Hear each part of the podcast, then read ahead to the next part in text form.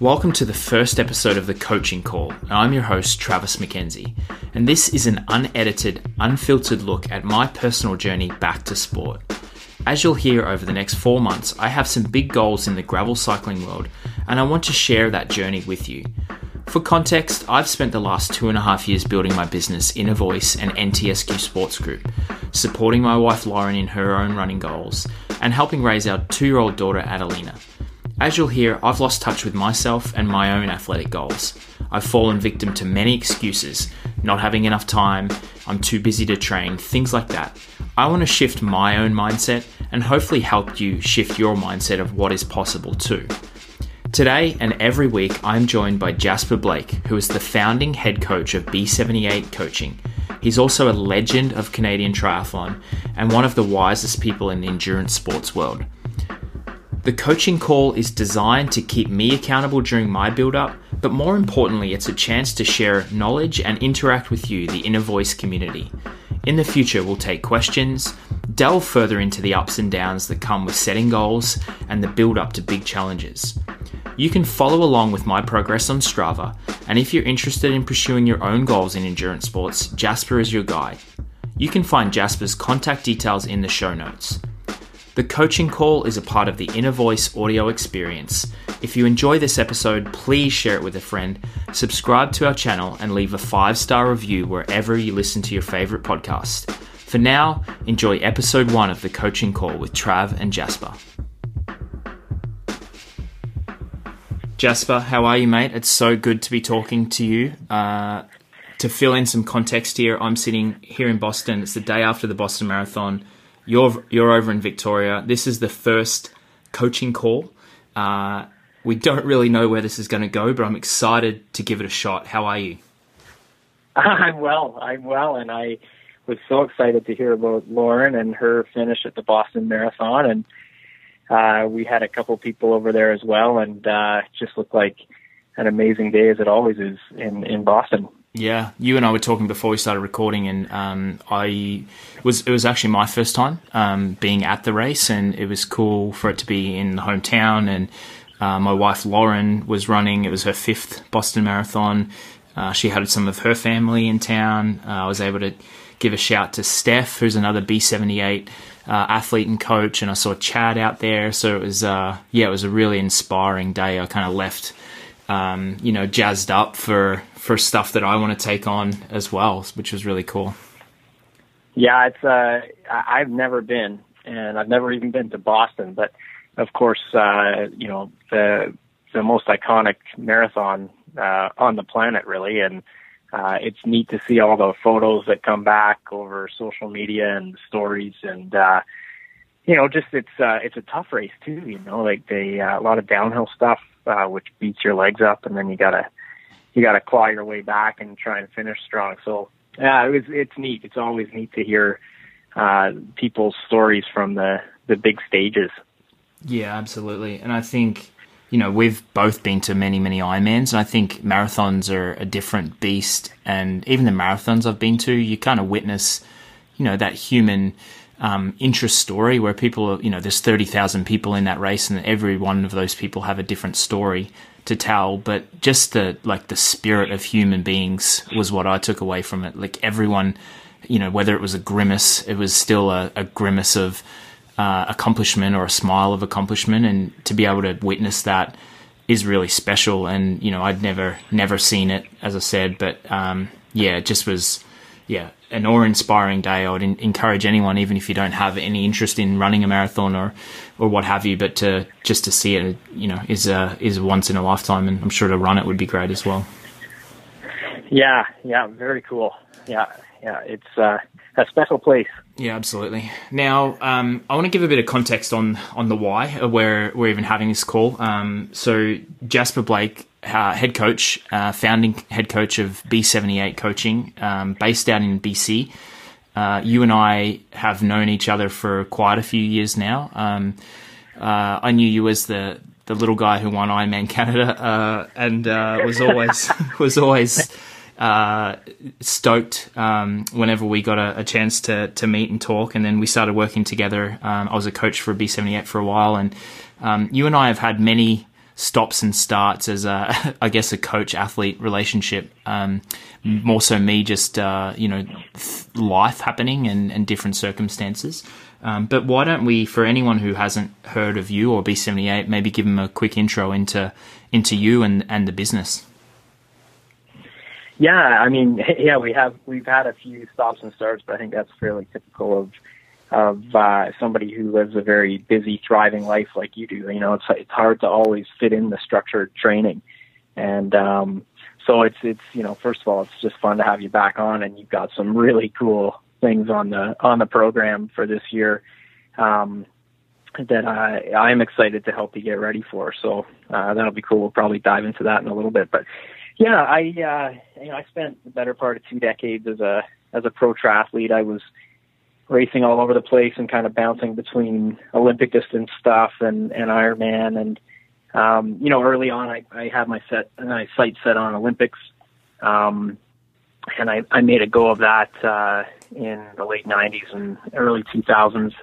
Uh, never made it there, but had some you know reasonable success on the short course scene. Um, never never quite to the level that you need to to qualify um, for the games, um, but still learned you know a ton racing, kind of the higher end stuff.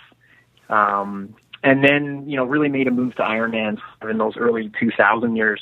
Uh, I did my first Ironman in 2000. It was Ironman Canada, um, and I came off of basically a short course season. I did have intent to race Ironman, but I was more just testing the waters just to see how it would go. And um, I ended up fourth in that first one, and uh, I was like, oh my gosh, I think this is where I probably belong. Um, and what I loved about it so much was just that it was such a race of attrition, you know, like uh, it was so much mind over matter, um, whether you can kind of keep going when your body's telling you that this is ridiculous and you should you should not keep going. Um, and I loved that. You know, ever since I was a teenager, I loved that type of a challenge. Um, I used to be a downhill ski racer, and we'd have uh, physical testing a few times a year, and we'd always do these tests that were kind of like body weight squats, as many as you can do, or you know, a certain type of sit up as many times as you could do it. And uh, I just loved those things, and I would uh, always go way overboard um, and kind of destroy myself uh, in the in the name of just getting a few more reps. So the uh, the Ironman space uh, really lent itself to me being able to uh, endure some self punishment for you know hours upon hours. Um, so that's kind of you know my career, and then I I retired in 2012. Um, I, w- I raced for about four years with two kids. Uh, I found that particularly challenging. The last couple of years of my racing career were very tough, uh, just from mostly from a recovery standpoint, to be honest. Yeah. Um, and uh, anyway, retired at age 38. Um, it was great. I went out on my own terms. Uh, I picked Ironman Canada. It was my first Ironman. I picked it to be my last one. Um, came fifth, and uh, felt really good about that. And and then hung them up. And I, I always laugh because people always ask me, "Oh, do you miss it? Do you miss it?" I'm like, "No, are you kidding?" I was, I was so done when I was ready to be done. So, um, anyway, that kind of that's the long way of, of telling you that that's how I got into coaching. I never really had full intent to get into coaching. To be honest, I didn't really know what I was going to do um, uh, after after racing. I had you know, I have a university degree, so I had a few different options that I could have exercised. But coaching was a fairly natural space for me to go into. I think as an athlete, I had always thought pretty deeply about why I was doing stuff and what we were doing, and you know, tried to be a student uh, of of the sport.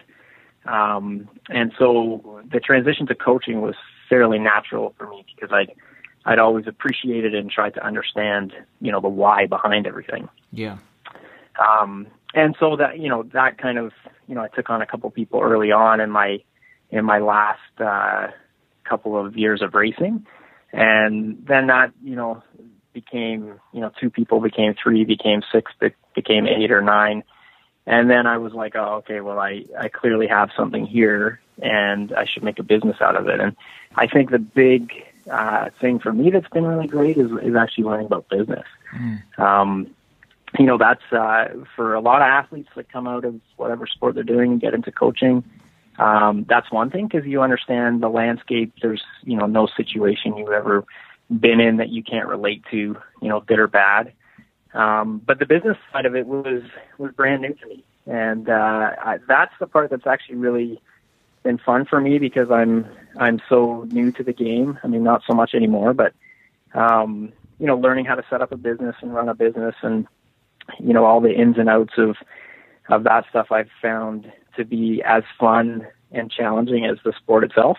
Yeah. Um, so that's also been been great. So anyway, there's the uh, the long-winded version of how I've I've ended up with a coaching company, and we're we incorporated in 2012. So we're uh, we're coming this in September. We'll have, we we will have finished our seventh year uh, as a business, and it's it's going great. So amazing. And I actually always joke about um, the world doesn't need another triathlon coach, but I'm very glad that I'm very glad that you uh, pursued that because you definitely have some talent in it. But uh, um, why don't I'm going to give I'm going to give a bit of an insight into why um, why this um, conversation and why this show and also kind of why I decided to you know make a comeback, quote unquote, um, into endurance sports and multi-sport. And I hesitate to use the word triathlon because you know most of my goals, as you'll learn, are um, based in cycling, but I also want to be able to um, function as a multi-sport athlete. I don't want to just be a single sport athlete. So, um, well, here's the here's the reasons that I jotted down, and this this the idea for this actually came on the first run that I was doing, um, which you kindly uh, programmed for me. But um, the first one was that I was super motiv- motivated and inspired by people around me. So, you know, living with my wife Lauren, and she trained for the Boston Marathon, and she's got a busy job, and we've got a two year old daughter, and just seeing the way that she was able to integrate sport into life um, really motivated me to want to do that myself again. Um, mm-hmm. So that's the first one. Um, the second one was I was really I felt like I was losing touch with myself. I feel like um, people are best when they are um, working towards a goal, and I felt like I hadn't really had a decent goal or a goal that I was super excited about for a couple of years now. Um, and I was really concerned with that. And it actually came from a conversation I had with Steph Corker on her podcast, where um, I was um, concerned about like not being able to quantify success in life and you know struggling with identity and things like that. And i really um, quickly realized that like i'm the only one that can control that. Like i'm the one that can be in charge of how i identify with myself or what i judge as success. Um, and then looking back at when i did feel successful in my life it was because i had a goal and it wasn't necessarily an identity. It was more so just like you're driving towards something. So that was another reason. Um, and then the third one was really about ego. I did the Land Run 100 uh, gravel cycling race a month ago in uh, Stillwater, Oklahoma, and um, I did, you know, I did some decent training before that. It, but looking back at the log, like the training log, and it was maybe like three or four days a week of riding, and there was no structure, and it was just kind of doing what I felt when I felt like it, um, which you know isn't always the best. But um, so in reality, I wasn't super fit for that race, but seeing people kind of ride off uh, after 100 and you know 100 k's uh, when I still felt okay but couldn't sustain the effort was you know I, mm-hmm. I, had a bit of an ego hit there. I'm like, oh man, I wish I could, I wish I could be able to continue on here. Um, mm-hmm. And knowing that I'd already kind of signed up and committed to stuff uh, later in the year, I was like, I don't want to, you know, I don't want to keep having those feelings where you show up and you're like, you know, I'm not really here for anything. I'm just here. Like that, I didn't want to do that anymore. Um, mm-hmm, mm-hmm.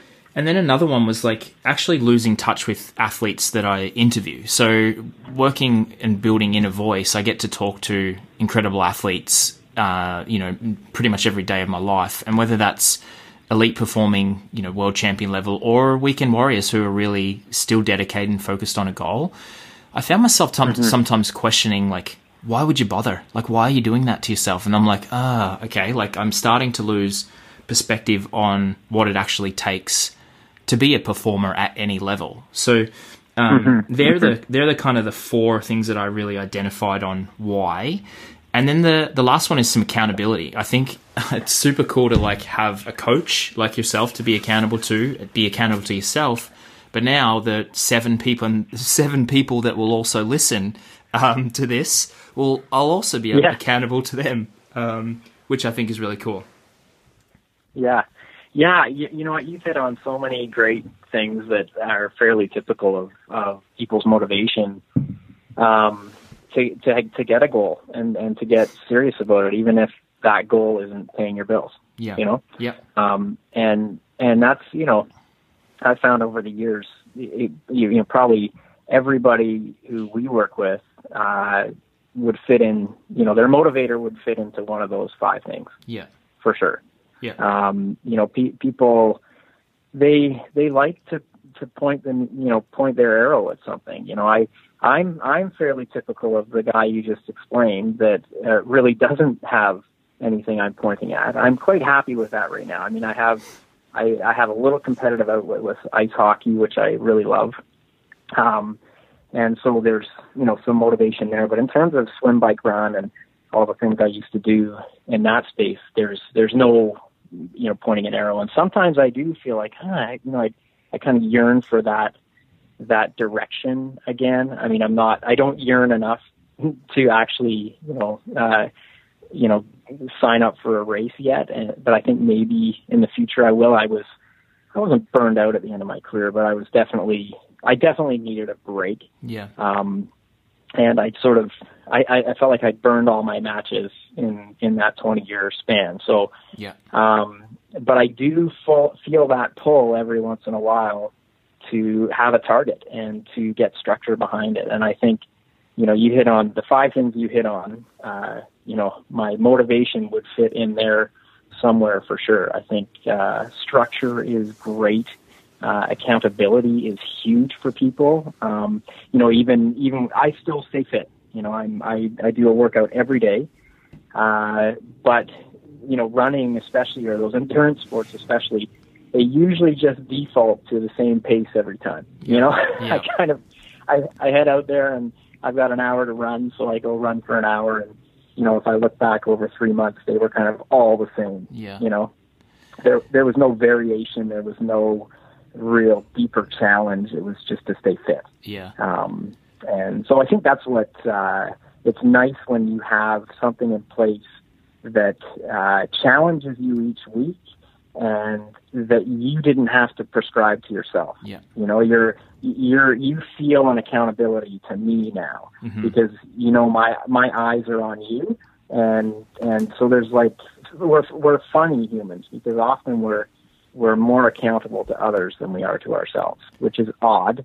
Um, but we, you know, if you have to meet somebody at nine o'clock for a run, they'll probably be there at eight fifty. Yeah right? And if you have to start a run on your own at nine o'clock, yeah, nine ten, nine fifteen, nine thirty, you know, the day can get away from you. So totally. I think that accountability piece is massive for people. So true. Yeah, yeah, and I, I agree. And I think, um, you know, looking back at the work that I did before a Land Run, it was very much what you described. It was, you know, I have an hour or an hour and a half a day, um, and it ended up being the same ride, the same route, this probably the same pace. Um, yep. and you get to you get to that you get to the race and you and you are in a in a place where you have to dig a little deeper or there is a challenge or it's above you know an easy ride pace and all of a sudden you don't have that ability. So um, you're right. And I think well, let's, I guess, kind of looking back at the last two weeks, and the goal of this program, I think, is um, to answer a lot of questions that people listening probably will have, answer questions that I have, um, and and help kind of you know disperse some of the knowledge. Because what I felt, you know, I was out on that first run in the first week, um, and I'll describe the session in a moment, but I was like, man, I don't, I don't necessarily feel like an athlete, and I have an immense amount of knowledge and experience in this sport. So if I feel like this when I get started, then I can only imagine what someone who is literally brand new to um, having a program or endurance sports or training for something would feel like. So, um, you know, the extra motivation to want to help uh, other people um, is a big part of this as well. And you know, that first run, um, which you know, I. It, it's funny looking at, but five minute walk was the start, and it was ten by one minute run, one minute walk followed by a five minute walk cooldown for a total of 30 minutes. And, yeah. um, you know, like coming, I've done nine Ironmans, I've been to Kona. Uh, I don't consider myself a natural endurance athlete. I feel like I have a natural ability to get fit fairly quickly. But starting there um, could have been super humbling to the point where I'm like, screw this, why would I even bother? But um, uh-huh. I haven't been running. And um, it's what's important to note is that you were able to identify that with me and say, well, you know, let's start from here and we can build from mm-hmm. there. There's no point running, going out, and this was, I think, what a lot of people who may have experience would do. Um, would they would probably either decide to change that workout or they would just go out and run for 30 minutes and then be sore for mm-hmm. t- seven to 10 days and not be able to do it again. Yeah. What What yeah. was your kind of thinking going into that? You know, knowing that I haven't been running. Um, I'm a bigger guy. I don't necessarily have um, recent history in running. Like, what was your kind of thoughts around starting from that? Uh, you know, uh, uh, essentially from from scratch. Yeah, it's a great question, and um, you know, you hit on a couple of things, and uh, you know, even when I was programming that workout, I was kind of laughing to myself because I'm like, he's either going to do this or he's just going to laugh and run 30 minutes straight. Exactly what you said because it's so conservative. Yeah, it's so conservative. Like I, I am fully aware of that, and I'm also fully aware of your history as an athlete, and and looking at that. Uh, you you could consider it a joke, but I see that you have like adhered to the program, which is great. Yeah. And uh, you know, the, the biggest reason, there's a few reasons. There's a few red flags that go off for me when I'm looking at somebody. So, you know, we, you, there's always an intake process where we kind of establish where people are at. Um, but running is, is the biggest one for me. If somebody hasn't been running consistently for a long time, and that's what you identified. I mean, it had been months, I think, since you said you've been running. Yeah. Uh, it, a long time. Uh, you hit on another thing. You're a bigger guy. So that's, that's also a factor. Um, and so to start this conservatively, uh, in my opinion, was really important because the biggest, the biggest uh, uh, contributor to injury in running is impact stress. So you you've been riding your bike a ton. You're a fit guy. You're naturally fit. You're still pretty young. Um, so fitness isn't a problem. Your heart and lungs are they're fine. Like you can go ride your bike for 100 miles on gravel for five plus hours or whatever that takes, and the, you know it's not an issue. Um, but that impact loading. So think about running. You're you're taking your entire body weight, you're launching yourself into the air, and you're landing on one leg, and you're doing that repetitively over and over and over and over and over again. And I mean, I run very consistently, but even if I miss like a week of running for some reason, that first run back always feels a little wobbly because of of the impact load. So impact in running is hands down like one of the most important factors that you have to consider. So when I'm taking somebody in your situation, high level of fitness, tons of experience. I mean, this is not your first barbecue or whatever that expression is. um, you know, like this isn't new to you, but um, you know, you still have to start very conservatively. And you'll notice the other stuff we didn't really, you know, like yeah. biking, they're good to go. So the biking volume and mileage is is high. Uh, you know, the weight room was another place you indicated you hadn't been in for a while, so uh, that's starting very conservatively. And then the pool, you're more of a natural swimmer, but there's no impact in the water. Yeah. Uh, I know your stroke mechanics are good because I've seen you swim. That's sort of your background. Um, so not as much issue there, but running of all of them was the one that was going to get you in trouble. Yeah. Um, and before you know it, you're going to be doing like 60 to 90 minute runs. I mean, it's this this phase is going to go by quicker than it might feel like it's going to go. And if we look at your timelines, that's another thing too. Like we always map things out back to front. And really, for you, uh, it's all about biking. You know, basically for the next few months. And then, you know, in, in early August, you've got a 10K that you want to hit out. So our timelines are really healthy for this as well. Yeah. Um, there, there's no rush to kind of drive impact into your legs. We can be super conservative at the beginning and and and avoid uh, the risks that come with you know throwing a bunch of higher volume or longer runs at you all at once. You know, we don't need to do that. We can be smart.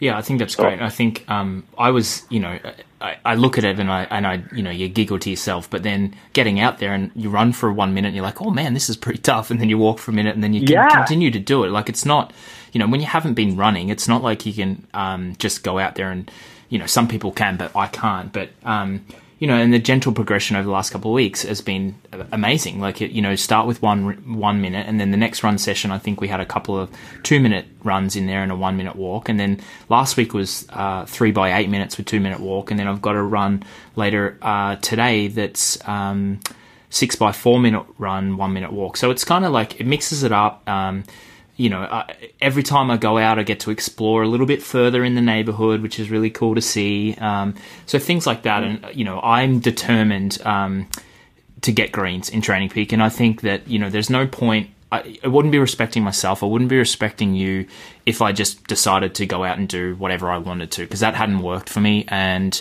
um, you know, I, I you said something earlier that I really liked I don't have to think about it. I, I open up Training Peaks. I look forward to the workout for that day, and I don't have to necessarily like cook something up because you've already done it for me. And it has, and it's not, and it is focused on the goal. There is a reason why that workout's in there. It's not just okay, go and ride up a hill and you know whatever. There's nothing like that. It's it's all very well thought out and determined. So I want to honor that thought mm-hmm. that you've put into it.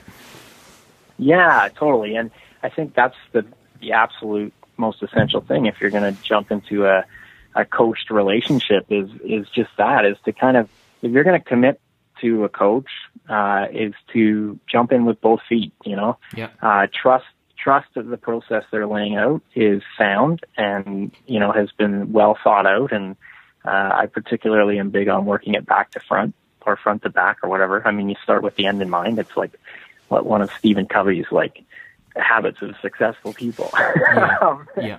You know, you start back to front and you and you map it out in a smart way, and then you know from the athlete's side of it, the more you can kind of release your own, you know, anxiety or tension around, you know, what's what's going to happen, and just buy in for, you know, obviously if you buy in for a couple of months and it's really not working or you don't feel good or whatever, then maybe you have to start looking at it, but um, you, there has to be, a, you know, at least some time where you really give it a chance. Yeah. Um, and uh, you know, because the the other thing with the way things are structured is we're also paying a huge amount of attention to stress load and recovery. I mean, that's just like the most fundamental basic principle of training is uh, you stress the body in a certain specific way and then you allow space to recover and rebound and that's ultimately how you adapt to new fitness levels. So um, in the background of this is not just a random kind of barf up on the on your workout schedule. It's like well thought out uh, from a microcycle, so what's happening in each week, to uh, the the bigger cycles, you know, monthly, you know, even multiple months or even a year. You know, that's all been mapped out to account for the amount of stress we're going to apply to your body and the amount of space we're going to give you to recover. Um, and those are just like like so critical. I mean, this is like we're going to progressively increase the load that you can handle. So you, you mentioned it in the, those walk runs. You know, the the interval length is getting a, a little bit longer, as is the amount of time that you're actually spending running during a session. Yeah. Um, and once we've kind of established your ability to sort of in, handle impact again, uh, then we can start, you know, throwing more significant workloads at you, like you know, some intervals and hill workouts and, you know, all the other things that are fairly typical to a run program. Yeah. We, we need to build up your tolerance for impact first. So tons of that goes into it. And as you said, you know, just taking out the guesswork and the best strategy, you know, from the athlete side is just to dive in, you know, jump in with both feet and give it a chance and really, really just let, you know, follow the program. Yeah. It's your best chance of success. So. Um, which brings me to uh, last week's swim workout on Tuesday. Um, so a week ago today, I got an email uh, and it had, um, I should have brought it up, but it, it had um, wear socks, don't ask questions, just do it for some of the swim workout. So I was like, perfect. This is a great opportunity for me to trust and just go ahead and put socks on at the local YMCA and start swimming. So I did that. Um, I didn't ask any questions, but I'm going to ask now why socks? well, listen, the the the um, the practice of using some kind of resistance in swimming is not new, and certainly socks was not my idea. I mean, I'm poaching that from, uh, you know, from stuff that I've seen and, and heard that works as well. Uh, but it's a, just a great way to add resistance, and it adds it in a place that's super annoying to add it. I mean, if anybody's ever swam with socks or shoes on, it's just the most awful feeling. Uh, you know, you, you're creating this heavy, uh, you know, you know, highly resistant thing in water, which already is highly resistant. So what you get from it, A, is a bit of resistance. B, uh, it challenges the, you know, the lower half of your body to be in, you know, it, it, it, it makes it harder to put it in the right position. Uh, your kick goes all out of whack. Like it's just not a good feeling at all. Yeah. Um, and then, but what we're looking for is that when you take them off, you have like a real heightened sense of of what's going on down there, and and the the results are pretty dramatic. I mean, you can get people who are suddenly, you know, you know the the hundreds they do after, or the, you know the swimming they do after without socks. They just feel amazing. First of all, the body position feels great. They feel they just have a heightened sense of awareness back there. Yeah.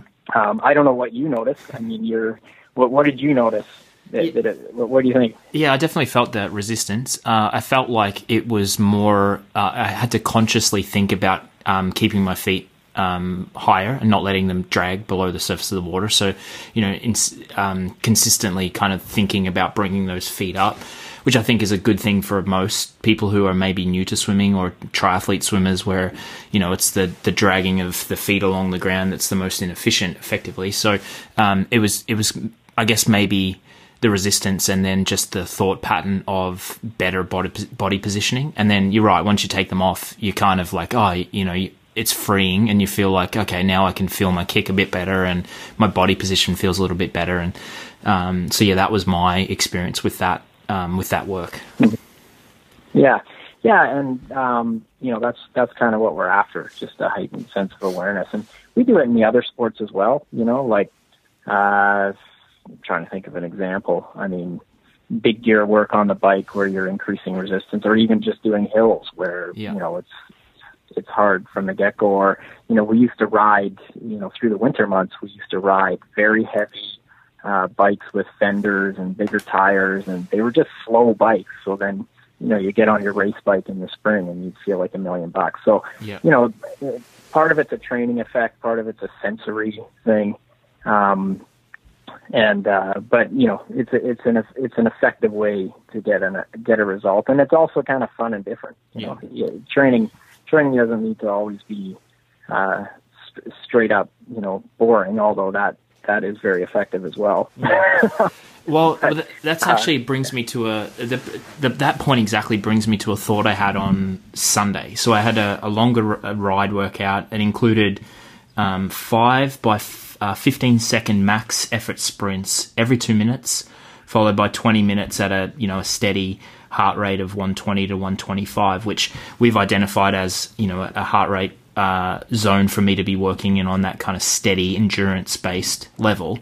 Um, mm-hmm. But so during those 20, well, two things on that one. So by the, tw- the 25th time I did a 15 second max effort sprint, I was pretty cooked. But then to yep. then kind of get into that you know lower aerobic heart rate zone for 20 minutes at a time um, I, I was like man i'm bored. Sometimes i was kind of looking around being like man i'm bored. And then i was like ah uh, i understand. Because in a race you want to be bored. You don't want to have to feel like you're always on the edge and you don't want to always have to feel like you're you know constantly paying so much mental attention to everything that you're doing. There, there is going to be times in a longer race like an Ironman or like a long, you know, 140 mile gravel race, gravel race, which is what I'm kind of getting ready for, that you're going to have to be bored and you're going to get have to get used mm-hmm. to that feeling and that mental kind of um, sensation of just you know being in it. Um, and I'm guessing that's mm-hmm. a part of that session as well. Yeah, totally. And uh, you know, I I like inc- including those sprints just sort of as a way to have that in in the week because I think that really high end stuff is is really valuable. And in terms of its relevance to what you're doing, I mean, you're essentially doing a bike race. I know it's on gravel, but uh, there's definitely moments throughout those, I'm sure, where you're having to pin it to stay with groups, and we want you to be able to access that that higher end stuff in order to keep yourself in the game. Yeah. Um, and we, but we also want you to be really efficient. Uh, you know, down around your first uh, ventilatory threshold, which is, you know, there's a couple different thresholds, but that's, you know, the the your your strong aerobic ability is is down there.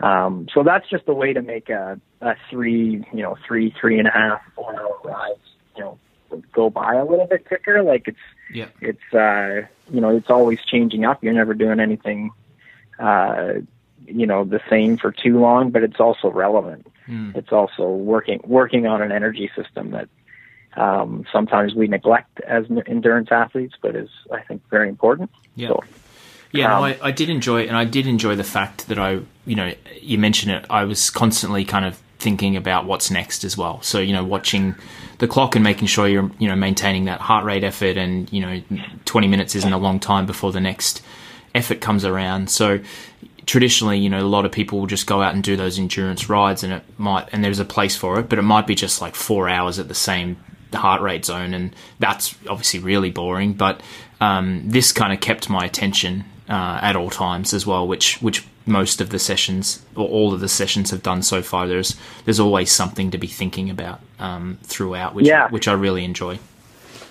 Yeah, exactly. And I, I think uh, that's part of the point as well, right? Like we want to keep you engaged. And, you know, so, uh, one of the other things I'll do is throw in, uh, you know, if somebody's got a long endurance run, for example, we'll throw in like 30 to 60 second pieces with frequency um, in there, but partly as an added training stress so that they've got to go a little bit faster and then settle back in Yeah.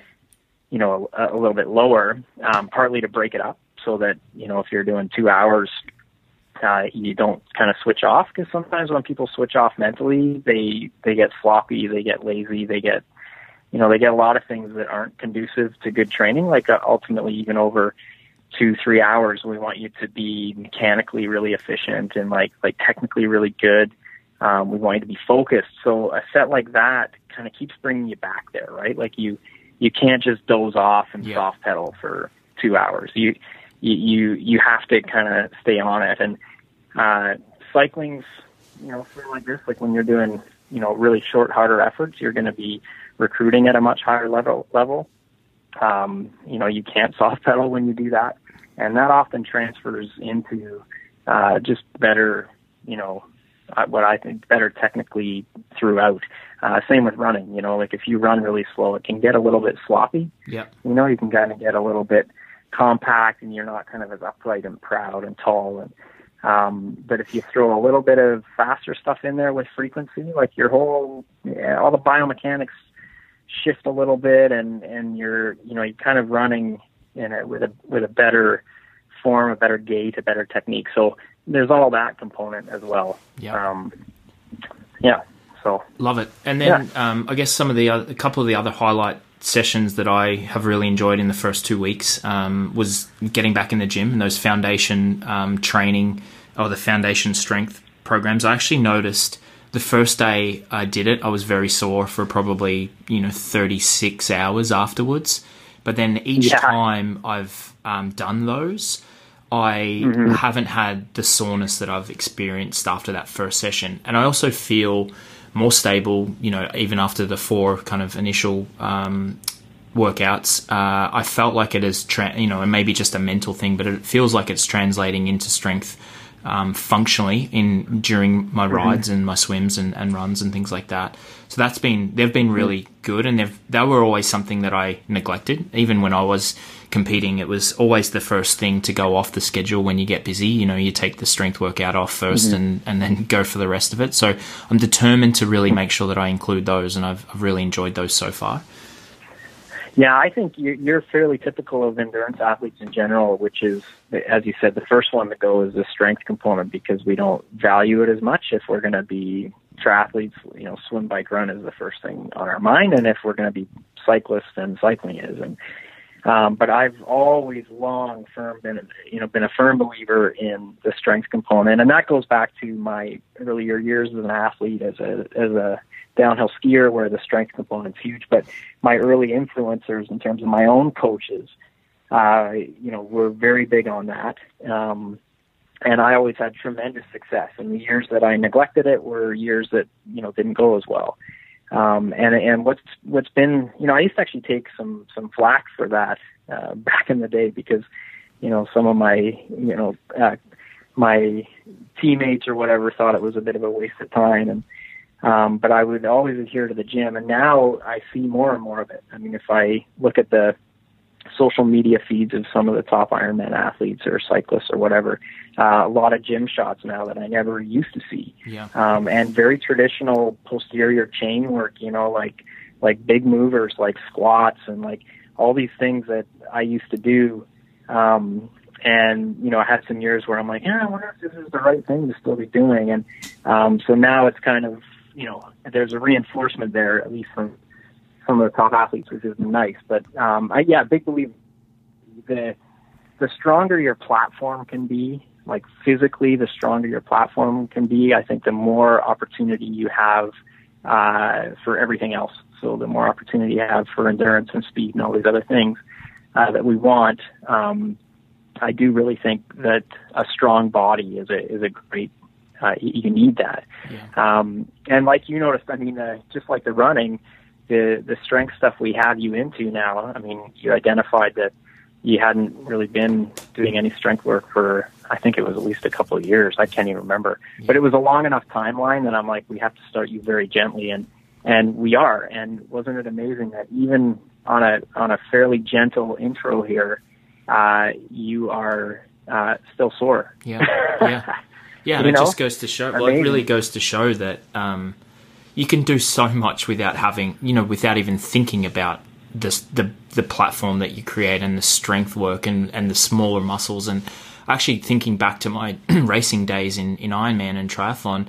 I feel like some of those things that would come up later in a race, you know, tightness and um, and things like that in, in certain areas probably came from that lack of core strength. And when you're exerting yourself over, a, you know, a four and a half to five hour bike ride, um, and then you know going into a, a three to three and a half hour run, those things come up um, more than they would in a training uh, when you're training, um, even at like race pace for a, a long distance, uh, you know, for a long time.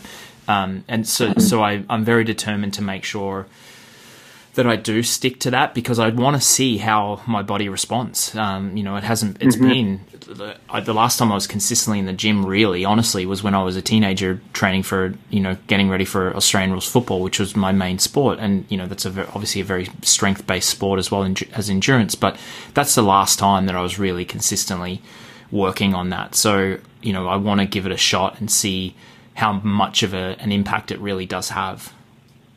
Yeah, yeah, I think you'll be pleasantly surprised. Um, you know, it, it's great. And as I said, I mean, the things we have you in now, you know, for well, for the first four weeks is is very gentle. It's kind of just to prime your body and actually get you ready for for the real stuff, uh, which starts in May. We actually get into some, you know, more significant uh, loading. Um, and so what you're doing right now is just creating a foundation that you can then apply more load to. Um, and and learning some of the technical stuff. So a lot of this stuff is uh, very low weight uh, movements, but movements that you'll eventually load with. Yeah. Um, and when I say load, I mean like increase the amount of, of weight you're using. Yeah. Um, so I think you know if we look long term, if we look, you know, we're kind of your your bigger events are you know in that third week of August, you've got a real doozy. Uh, that 141 miles with 9,000 feet of climbing at 9,000 feet altitude or something, right? it's yeah, like it's bananas. it, yeah. it checks all the bo- all the boxes for challenge, and uh, but by the time you hit there, you know your strength training will be quite robust, and you will have had some really good weeks under your belt. And I really think it'll help. yeah, I believe so. Um, I think it'll help. Yeah, Yeah, I believe so. Yeah. And I think, um, you know, looking at the last two weeks, uh, 20 sessions in total. I have one red, um, which was on Sunday, a recovery swim that I missed. Our daughter was unfortunately sick. Um, so I did a little a handoff so my wife could put her feet up and prepare for uh, the Boston Marathon the next day, so I felt okay about yeah. missing that. Uh, but it also pains me a little should, bit. It pains should. me a little bit to have a red in there, if I'm going to be honest. now, um, what would you recommend for people like me who see one workout missed and they're kind of like losing their mind when there was 19 other greens that were, you know, pretty pretty good workouts um, looking back on it? I think it's you should pretty much just pack it in. I mean, we're looking for perfection here, Trav. Game over. We're done here. We're done. we're done. You had one chance. Trav. One chance. no, but that's such a great question. And oh my gosh, is it ever? This is one of the most challenging things with people is to get them over the idea that it has to be perfect because it, it doesn't, and it nor nor will it be. I mean, the the reality is we're not robots. So uh, we're humans. We live in a human body, uh, you know, and and training. It's, I mean, if you're perfect for a long time, that's super rare. Even the even the best athletes on the planet uh, aren't perfect, and and training programs ultimately kind of live and live and breathe and move with you. Um, you know, you can have I can have an idea of what we need to give you. Um, we we go at it for a couple of weeks and then we tweak it a little bit and we make it more for you just based on any number of things, based on how you're recovering, based on your life. I mean, you might come back and say, "Hey, dude, like I just can't do this much with mm-hmm. my life. I got work, I got family, and um, so there's the point is there's no right or wrong exact answer, and I it is definitely a trap to want it to be perfect all the time. And as you said, I'm looking at your program right now, and you're all green uh, for those that don't really know what we're talking about, in, in Training Peaks or some of these online platforms, uh, if you complete the workout as scheduled, you know, the box turns green. So I'm looking at a screen and it's all green except for this one uh, little red workout here in the in the bottom right corner, uh, and that was Sunday. Um, so I totally get it because we, you know, our our minds can kind of get fixated on the one thing that we missed and it yeah. can lose track of the 19 others that we did really well. And, you know, you've done incredibly well uh, in the first two weeks here. It's so consistent. Uh, you're hitting the key workouts. That recovery workout, um, you know, of all the workouts in there, yeah, they're all sort of important, but it was like the least important. The most mm-hmm. important thing was that you got that ride in. Yeah. You so so you can ask yourself this: uh, you miss that workout, but then you relieve your wife from a kid with a fever so she can get up the next morning and do the biggest marathon on the planet, I'm pretty sure you made the right decision. you know? So yeah. so take some comfort in the fact that you were a good human being. Yeah. And not a jerk. you know? Thank you. So, no, you're right. And I think that that um it, when you explain it and you look at it, it's of course it makes a lot of sense. But you know, as an athlete with goals and de- you know determined and dedicated and things like that, like most of the people who listen to this will be. Um, you know, I was even thinking like, oh man, where can I slot that in next week? Like, can I shift yeah. that and maybe slip that in somewhere just so I make sure I get that in there? But you know, to to put a full stop on this, when things like that come your way, life throws a challenge at you, you just move on, right? Like there's no point in just you know, shifting it and trying no. to like juggle it all in because then all of a sudden in three yeah, weeks' time you've got 44 workouts to do because you're trying mm-hmm. to fit everything in. Yeah, as a, as a coach, this is my one of my biggest pet peeves is when somebody misses a workout on a day and they think it's okay just to move it to the next day, and suddenly the next day they're doing you know, maybe that happens a few times and now they're doing six workouts in a day trying to check all the boxes. I mean, this is absolutely ludicrous. Yeah. It's like the, the worst thing you can do because as I said before, it's all about, uh, training stress load. And if you put all of that stress on one day, you're either going to get sick, injured, or the workouts are going to be crappy. Yeah. Um, and we don't want that. So in your case with this one, you just, you just move on, leave it, let it go. Let it go. Uh, the only time I would restructure, let's say, is you know, if you had a really key long, long bike workout that we needed to happen, you know, a few weeks out of your big event and you couldn't make it work on the Saturday, um, but we really needed you to have that training stress load, well then yeah, maybe we move it a day because something came up. I mean, this is a rare circumstance, but in this situation, yeah, man, you just move on. Move like on. don't even, the other thing that's so funny about training programs with people is that if I didn't put that swim in, so I could have chosen not to give you a swim on that day, and you wouldn't be thinking about it. Yeah. yeah. so, I would have been high fiving myself, being like, "What? Oh, another great week! This is awesome." Totally.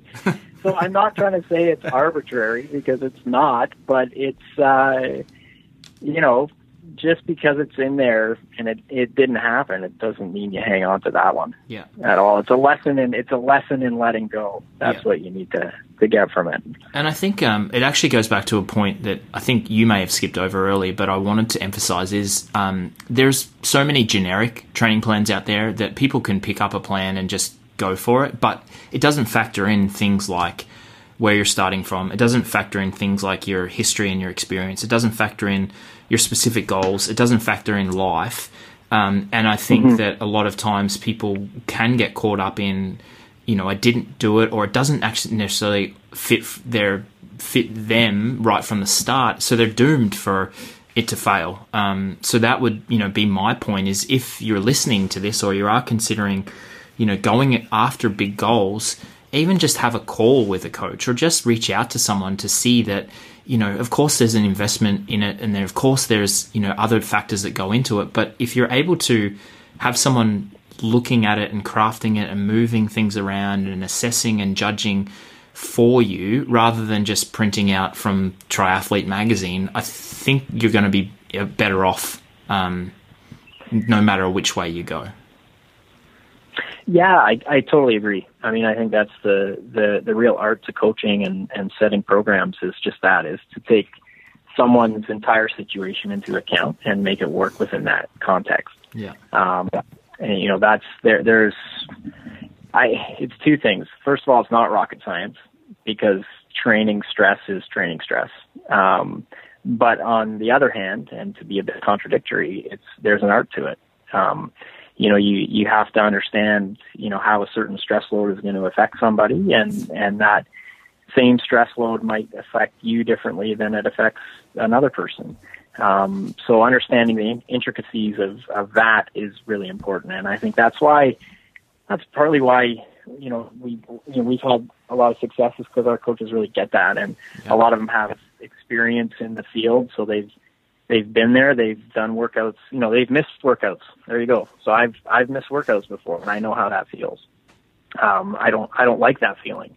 Um but I can relate to it and I can tell you uh that it's not the end of the world and you just move on and you know, you you, you it's not going to affect the big picture. Yeah. You know? Yep. So totally. if, if, if 19 of them were red and one was green, then we'd be having a different conversation. Probably wouldn't be as interesting, but uh, yeah. yeah. Probably would be just me going, "Are you serious?" yeah. Not? What are you doing? Yeah, yeah, yeah. Um, exactly. Well, I, I, I want this show to be super interactive. I want people to be able to um, ask us questions. I want uh, want to be able to, you know, as I mentioned right from the start, be accountable to my plan, but also want to make it um, valuable to other people. So, um, what I'm going to offer is, you know, people can write in to us um, and ask questions that maybe you and I can answer. Um, you know, as we go over the next few weeks, and our goal is to do this weekly, um, so we can kind of check in and keep it up to date and and provide as much value to the people listening as as possible. So, um, yeah, I, hopefully that's uh, that's something that people will be take us up on. So send us an email, stories at innervoice.life, and we can uh, we can capture those questions and answer them on the show next week. But uh, yeah, what are the what are the highlights? What are we looking forward to this week, mate? As we as we roll into week three of the program. Well, you know, very very similar. I you know one thing that's uh, you can count on is that uh, there'll be a consistency to the the program. There's a rhythm to it. Uh, I'm a big believer in that. I think I think the body likes rhythm. It likes re- re- you know repeating certain things um, you know, with progressively loading a little bit more each time. And um, so it's going to be consistent. Um, you'll get into an awesome groove. I mean, this this uh, weekend you got another one of those crit races, which is such a great way to get the training stress we need for you uh, on on April 21st on the Sunday. So um, yeah, you can expect more of the same. And uh, as I as I said earlier, it's not rocket science, but there's an art to it. So. there you go. Love it. Well, Okay. um, mate, it's been great. I really appreciate, obviously, everything um, that you've done for me in the in the over the last few years, and I'm so glad to be working together again as I get ready for Steamboat Gravel, uh, August 18th in Steamboat Springs, Colorado, and you know a few few other races in between then. But um, yeah, it's it's been great. I love this format. Hopefully, people enjoy it, and uh, yeah, look forward to chatting again next week. And uh, I'm going to throw the shoes on and go out for that uh, that run now. Awesome. Likewise, and this is great. This is a fun way to do it, and I do hope uh, people reach out because, you know, often uh, as a bit of encouragement, often if somebody, you know, if you have a question about anything, the chances are that the majority of people have have the same question or have had the same question. So, Yeah. uh, you know, everybody's you know relating in a similar way to to all this stuff. So, uh, fire us your questions and uh, we'll answer them. Love it. And so questions, let's send them to stories at innervoice.life. And then if people want to get in touch with you directly, what's the best way for them to reach out to you, mate? Yeah, uh, well, we're b78coaching.com, and uh, that's our, our website, and all the you know all the info is there, and or they can reach out to me uh, personally at Jasper at b78.is. You heard that right, Jasper at b78.is Perfect. is is how you get in touch with me directly. So And we'll put all Yeah. those we'll put all those links in the in the show notes too, so people can uh, they don't have to remember them or write them down as they're driving the car to work. So um, that'll all be linked in the show notes, and we'll do this again next Monday. Goal is we'll probably publish on uh, Monday nights or Tuesdays um, to give a recap of the week before. So. That's it for now. Uh, Perfect. All the best. Uh, enjoy this week. Let's see many, many more greens from me is the goal, and uh, I look forward to catching up in a week's time. right on. Thanks, buddy. It's been, Thanks, mate. been uh, great catching up. Yeah, awesome, mate. We'll chat soon. Okay, Bye. sounds good. Yeah. That was episode one of the coaching call. As mentioned, Jasper and I would love to hear from you. Please send your questions to stories at innervoice.life and we'll answer them on next week's show. Don't forget to follow along with my journey on Strava and social media. And remember, consistency is key. We look forward to bringing you the coaching call again next week. In the meantime, share this episode with a friend, subscribe, and leave a five star rating wherever you listen to your favorite podcast. Your support means a lot. I'm Travis McKenzie, and this is the Coaching Call, a part of the Inner Voice audio experience.